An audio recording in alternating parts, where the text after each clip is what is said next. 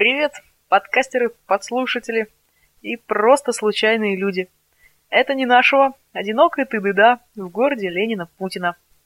И мой очередной подкаст. Можно я сначала немножко поругаюсь? Можно, да? Спасибо. Поругаться я хочу на тему радио. Долбаного радио. Слава тебе, Господи, что наконец-то появились подкасты, и можно не слушать это FM-радио. Иногда все равно приходится. Ну так, попадаешь. Там уже, когда... Как там было в фильме? Кто хоть час пробыл королем Нарнии, тот навсегда ее король или королева. Вот так же, кто как на радио хоть немножко поработал, я думаю, никогда к нему уже равнодушен не останется. Поэтому я тоже периодически послушаю, что в эфире происходит. В частности, есть у нас одна мега-радиостанция в городе Санкт-Петербурге, где я имела удовольствие раньше работать.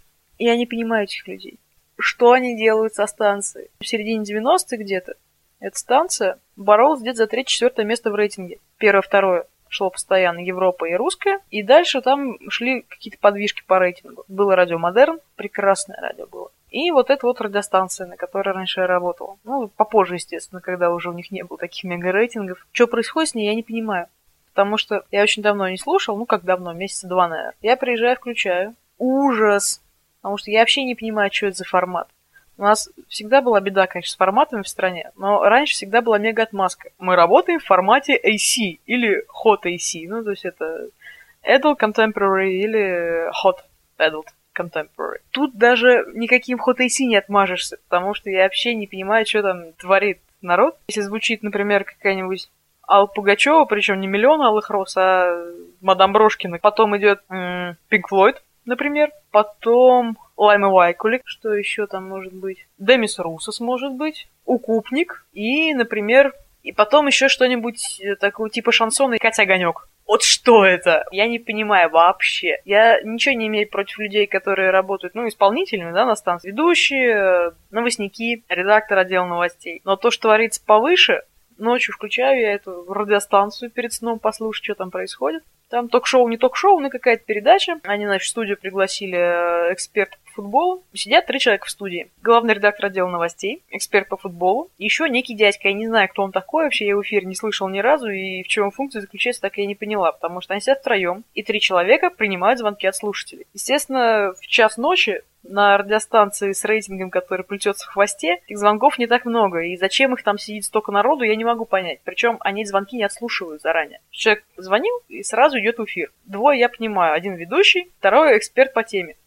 Вот нафига там сидел третий человек, и так не поняла. За весь час, что я слушала эту программу, он каждый выход в эфир говорил, а меня зовут так-то, так-то.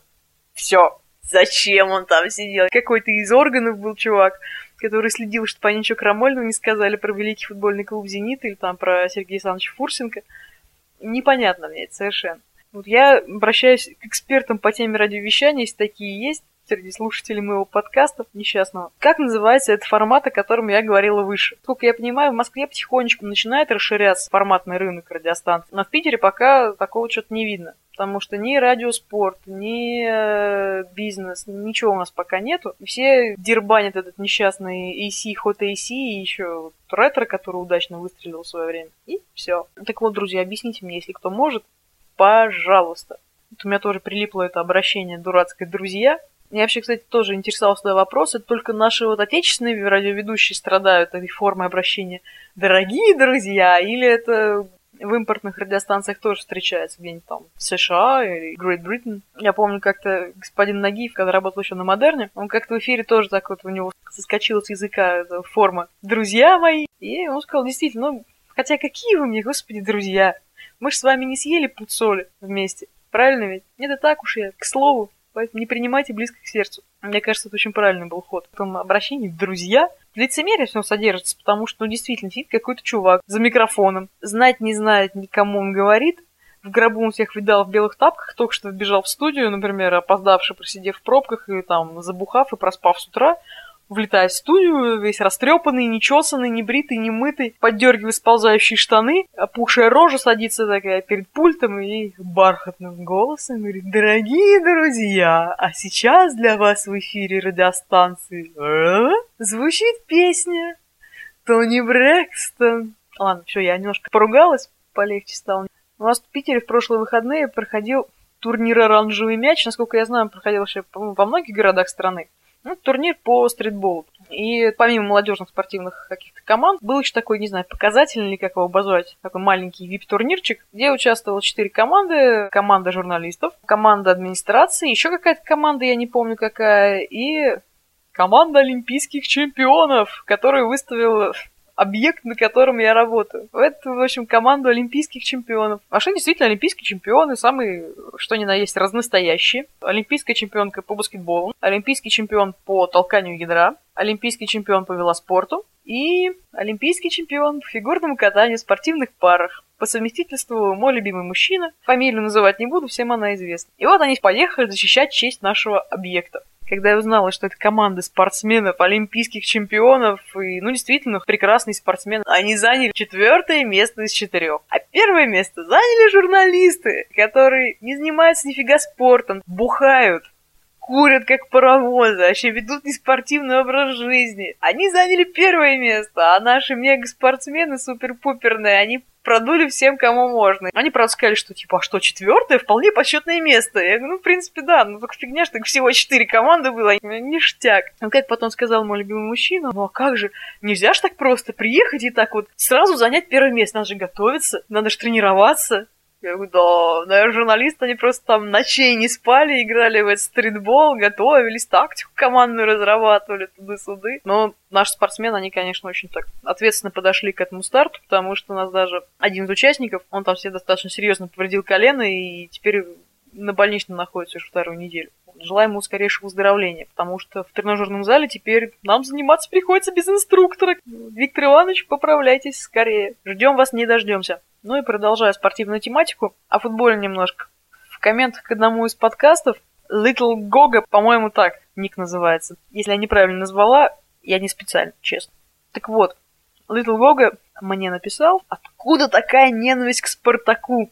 Нет у меня никакой ненависти к Спартаку вообще. О чем вы? Я совершенно нормально отношусь к клубу Спартак. Ну, до нынешнего сезона Зенит и Спартак были, я так думаю, единственными клубами в премьер-лиге России, кто играл честно, не играл договорных матчей и действительно показывал такую нормальную, хорошую спортивную борьбу, кого было приятно, интересно смотреть. И я вообще, в принципе, конкурентом нашего любимого футбольного клуба «Зенит» Санкт-Петербург совершенно нормально отношусь. Единственное, кого не люблю, это коней. ЦСКА в силу договорных матчей, или как это сейчас принято, а, договорных говорить нельзя, договорных говорить, договорных термин употреблять нельзя, нужно говорить странные матчи, а то по судам затаскают. Плюс я не люблю конский футбол. Вот этот вот термин, он в полной мере отражает то, как играет клуб ЦСКА. Меня еще, кстати, вот что меня еще бесит. Почему ЦСКА пишет всегда ПФК ЦСКА. А, ПФК ЦСКА, пардон. Вот другие клубы, они что, не профессиональные футбольные клубы?